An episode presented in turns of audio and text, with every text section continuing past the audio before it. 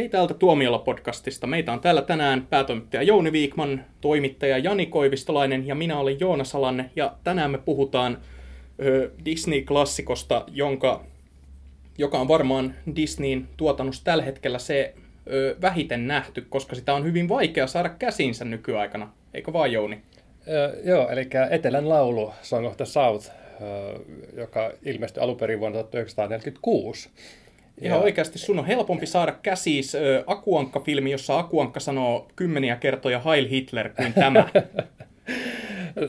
Kyllä, ja tämähän, tota, Disney on ihan aktiivisesti sanonut, että he on haudannut tämän elokuvan ja se johtuu siitä, että tota, se ympärillä kuohuu niin hirveästi. Ja se on sinänsä jännä, että tämä tiedettiin jo siinä vaiheessa, kun sitä lähdettiin tekemään, että tämä tulee herättämään sitten tota, kohua, koska niin elettiin kuitenkin aikaa, jolloin vielä tämä kansalaisoikeustaistelu oli niin kuin vielä sellainen ottamassa ensimmäisiä askeleitaan. Ja, ja sisällissodasta ei ollut kulunut vielä sataakaan vuotta. Niin, ja se on hauska, kun on lukenut siitä, miten sitä on niin kuin käsitelty etukäteen, että minkälaista sanastoa jo pelkästään siinä, kun on niin kuin mietitty, että, että miten tätä pitäisi käsitellä, etteivät neekerivihaajat ja neekerin rakastajat niin kuin kumpikaan pystyisivät niin kuin ottamaan sitä ongelmaa, ja, ja joka tapauksessa niinkähän siinä sitten kävi.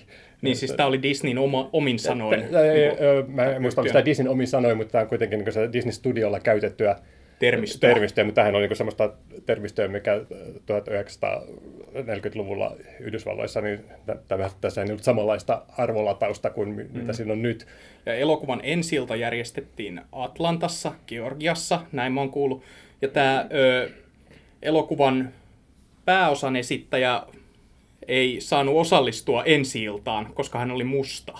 Joo. Niin kun, siis tässä on niin paljon tämmöisiä juttuja, jotka on vaan ihan saamarin kyseenalaisia. Niin. Ja me mut, nyt, mutta tässä on trigger warningit tosi korkealla tässä meidän podcastissa.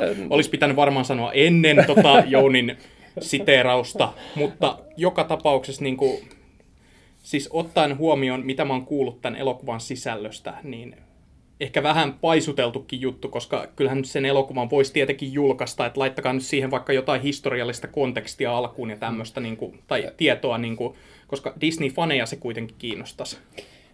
Disneyhän taisi tehdä tämän, tällaisen niin kuin varoitusjutun siinä vaiheessa, kun he julkaisivat näitä vanhoja lyhyt animaatiotuotoksiaan D V D:llä, että laittoi siihen alkuun vaan sellaisen varoituksen, että nämä on oman aikansa tuotteita ja silloin ajateltiin eri tavalla, että ei niin kuin pidä häkeltyä mm. siitä. Eikä välttämättä tavalla sovi lapsille ilman minkäänlaista aikuisen valvontaa tai tämmöistä kontekstia. Yhdysvalloissa julkaistuissa V H S-kaseteissa ja Blu-ray-levyilläkin on sensuroitu paljon näitä Disneyn lyhytelokuvia, on tehty vähemmän muodokkaiksi joitakin naishahmoja, tupakointia on poistettu, kokonaisia jaksoja, joissa ammuskellaan, on poistettu.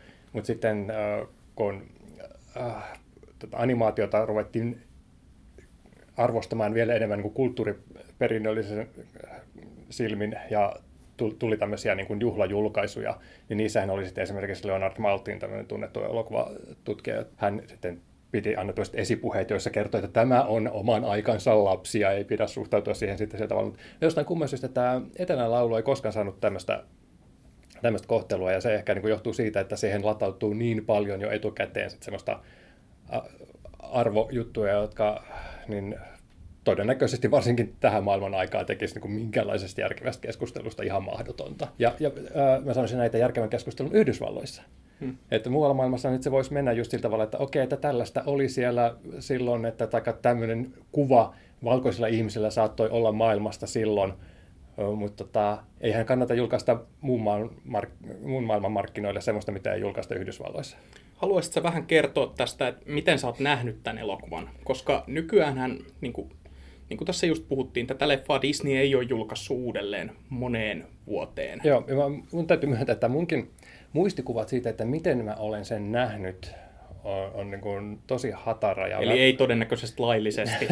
Eikö mä, siis Äh, Mä luul, siis mulla on semmoinen muistikuva, että mä olisin saattanut tämän tosiaan nähdä Suomen elokuva-arkiston nykyisen kansallisen audiovisuaalisen instituutin näytännössä joskus vuonna Miekka ja kirves.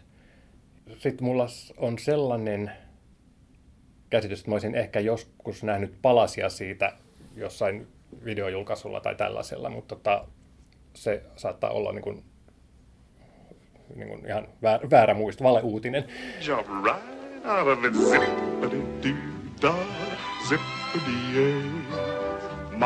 oh my, what a wonderful day.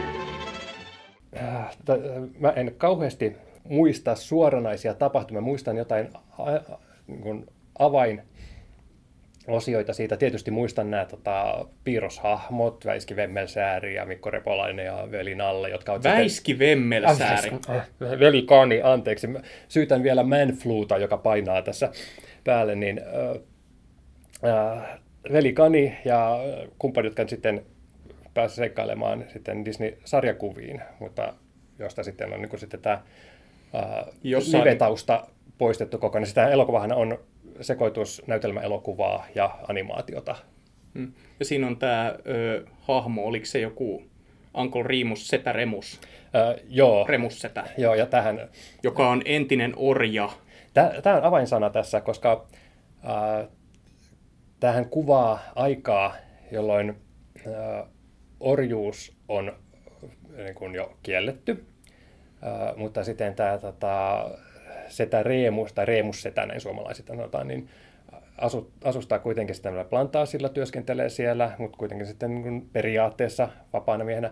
Mutta tätä nyt sitten vaan jostain kumman syystä ei sellainen kunnolla tuoda koskaan tässä elokuvassa julki, mikä sitten antaa, antaa sitten sellaisen käsityksen, että tämä kuvaa niin kuin orjuuden ajan Amerikkaa, jossa orjat on tyytyväisiä siinä, kun he saavat palvella valkoisia herrojaan ja...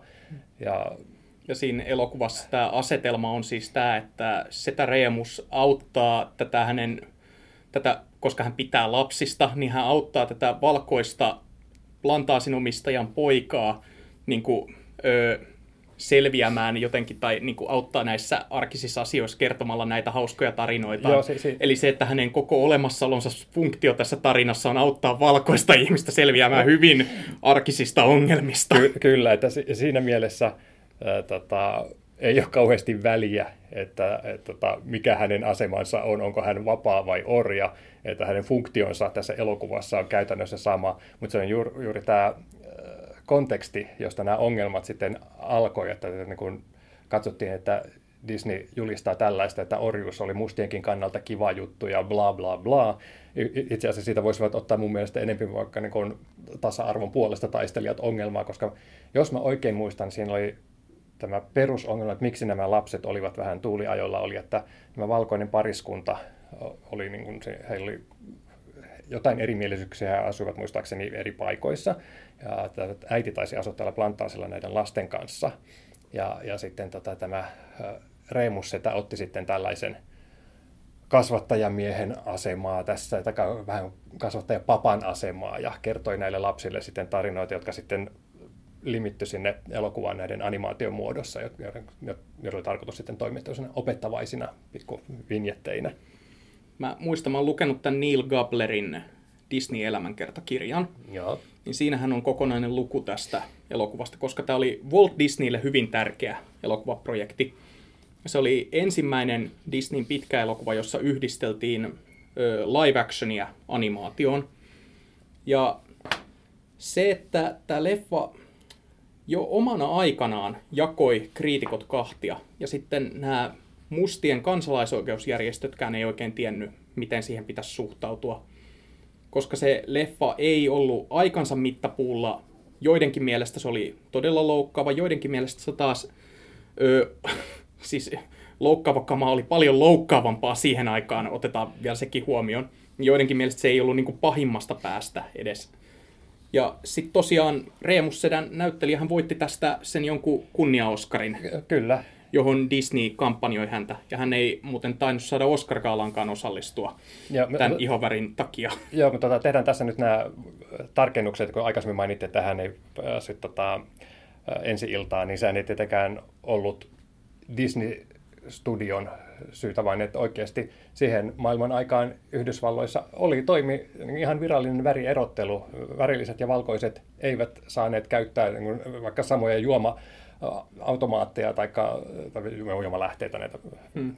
juttuja, ja eivät saaneet matkustaa niin samoissa tiloissa julkisissa liikennevälineissä ja muuta tällaista, että niin kuin se on niin kuin sen ajan oire, eikä suinkaan niin kuin, ää, tota, mm. osoitus Disneyn rasismista, mistä tätä taas niin kuin elokuvaa sitten syytetään. Niin, siis ä, Disney vihasi juutalaisia, mm. ei, ei mustia. Niinhän se meni.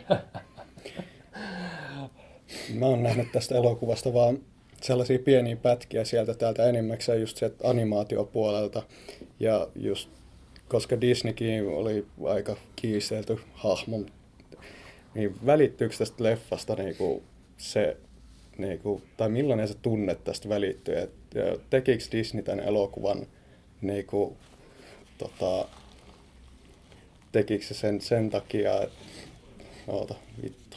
Ah.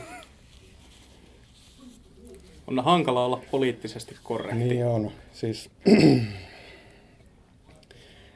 Tekikö Disney tämän elokuvan niin kuin puhtaat jauhot pussissa, että elikö se vaan siellä omassa mielikuvamaailmassaan ja teki tämän leffan niin kuin siitä, vai oliko siellä oikeasti niin kuin joku tällainen rasistinen sanoma tämän elokuvan takana? Mä haluaisin ajatella, että ei, mutta se, että miksi sitä lähdettiin tekemään, oli ehkä enempi seurausta siitä, että millainen ihminen Disney oli, että, että hänen mielestään se alkuperätarina, alkuperäinen tarina ei oli rasistinen. Niin hän puhui, kun... kun hän puhui näistä Remus-sedän tarinoista, joita hän oli itse lukenut lapsena, ja joista hän halusi aina tehdä elokuvan mm. omien sanojensa mukaan, mm. niin hän puhui ö, pienistä totuuksista, joita nämä tarinat tuo esiin. Mm. Ja tosiaan ne tarinat itsessään eivät niin kuin, silleen ota kantaa rotuun mm. tai tällaisiin asioihin. Kyllä ne on sellaisia niin kuin, faabeleita, eläinsatuja. Mutta kun Disney oli sellainen kuin hän oli, niin kuin hän itse, oli sitä mieltä, että, että tämä ei ole rasistinen juttu, että me tehdään tämä, niin siinä ei niin kuin siihen maailman aikaan Disney Studiolla kauheasti, vaikka ihmiset näitä varoitti, että tästä tulee ongelmia. Mm. Niin kun hän oli tätä mieltä, niin sitten koko maailma on tätä mieltä. Että...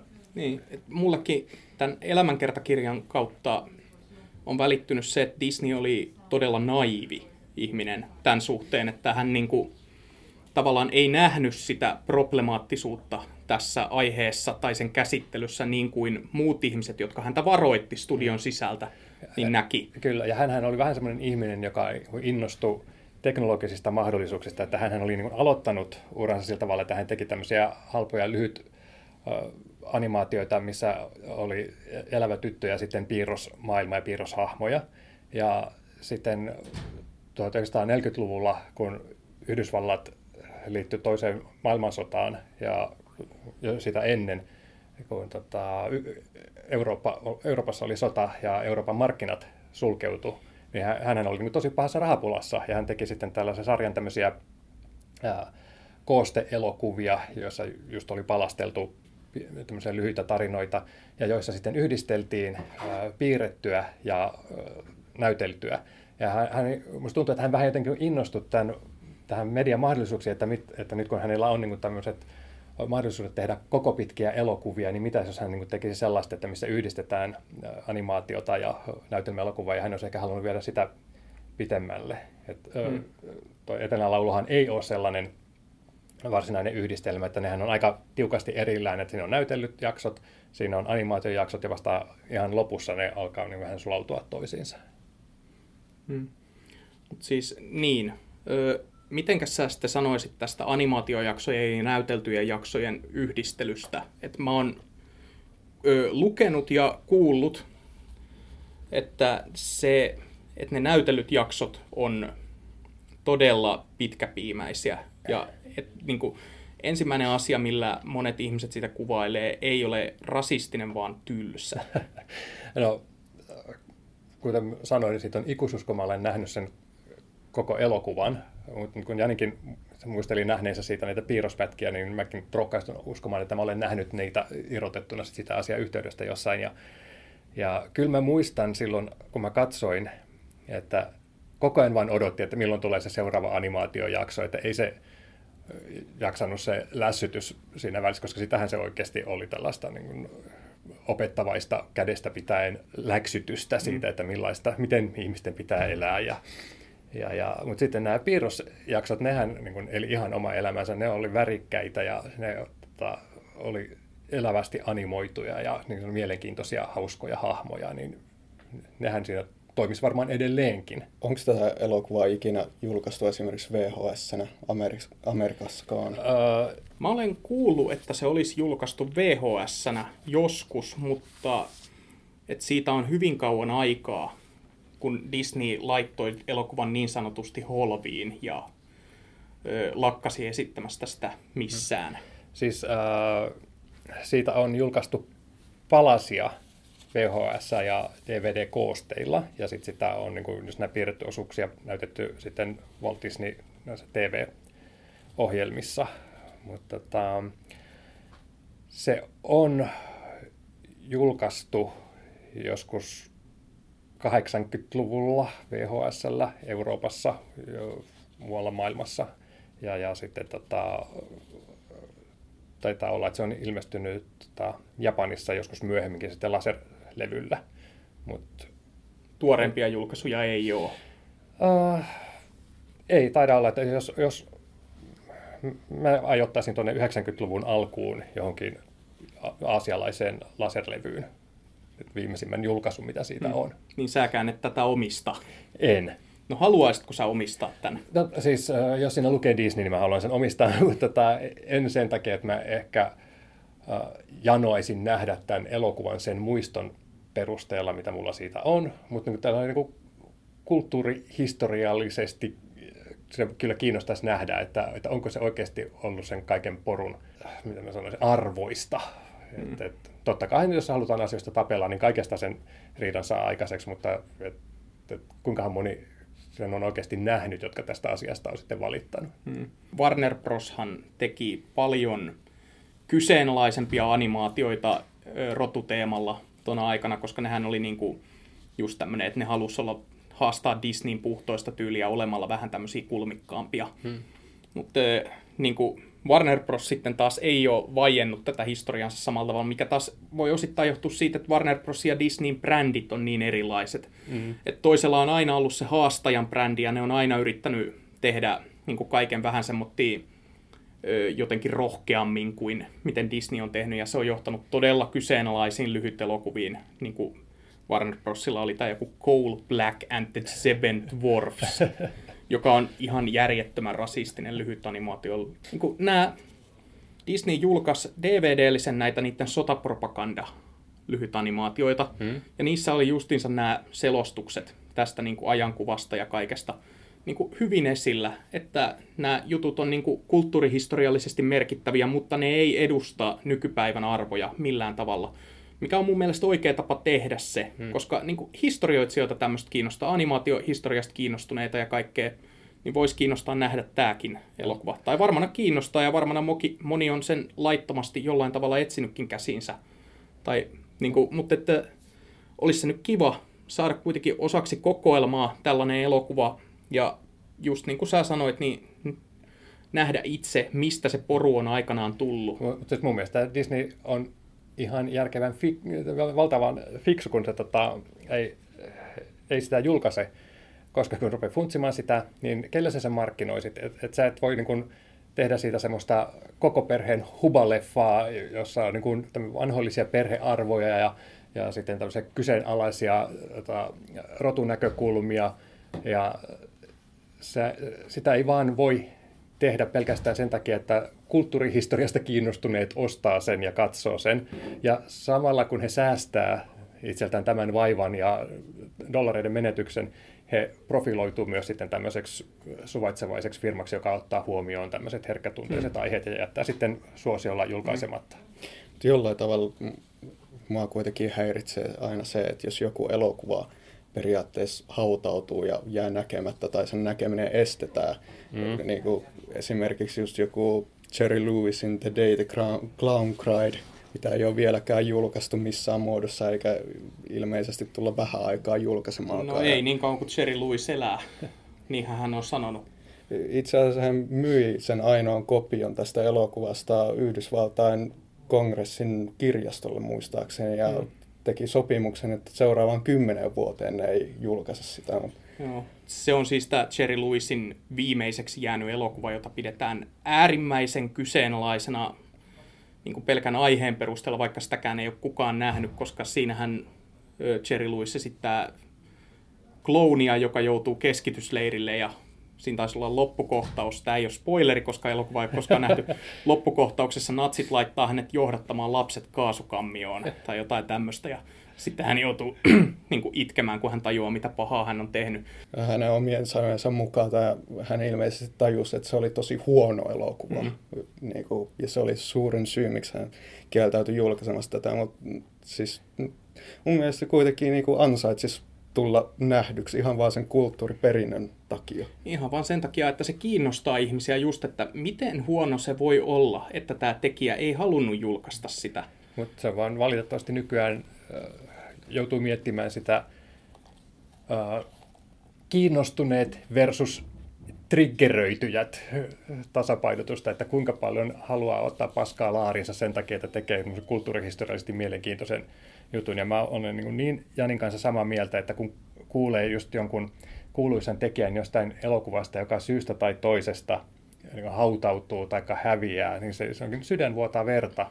Varsinkin kun itse muistan ne ajat, kun Suomessa on valinnut äh, äh, aikuissensuuri elokuvien suhteen, että oikeasti niin kun kiellettiin tuomasta jotakin leffoja maahan tai leikattiin ne pilalle, niin jotenkin siitä on vielä jäänyt semmoinen suuri yliherkkyys.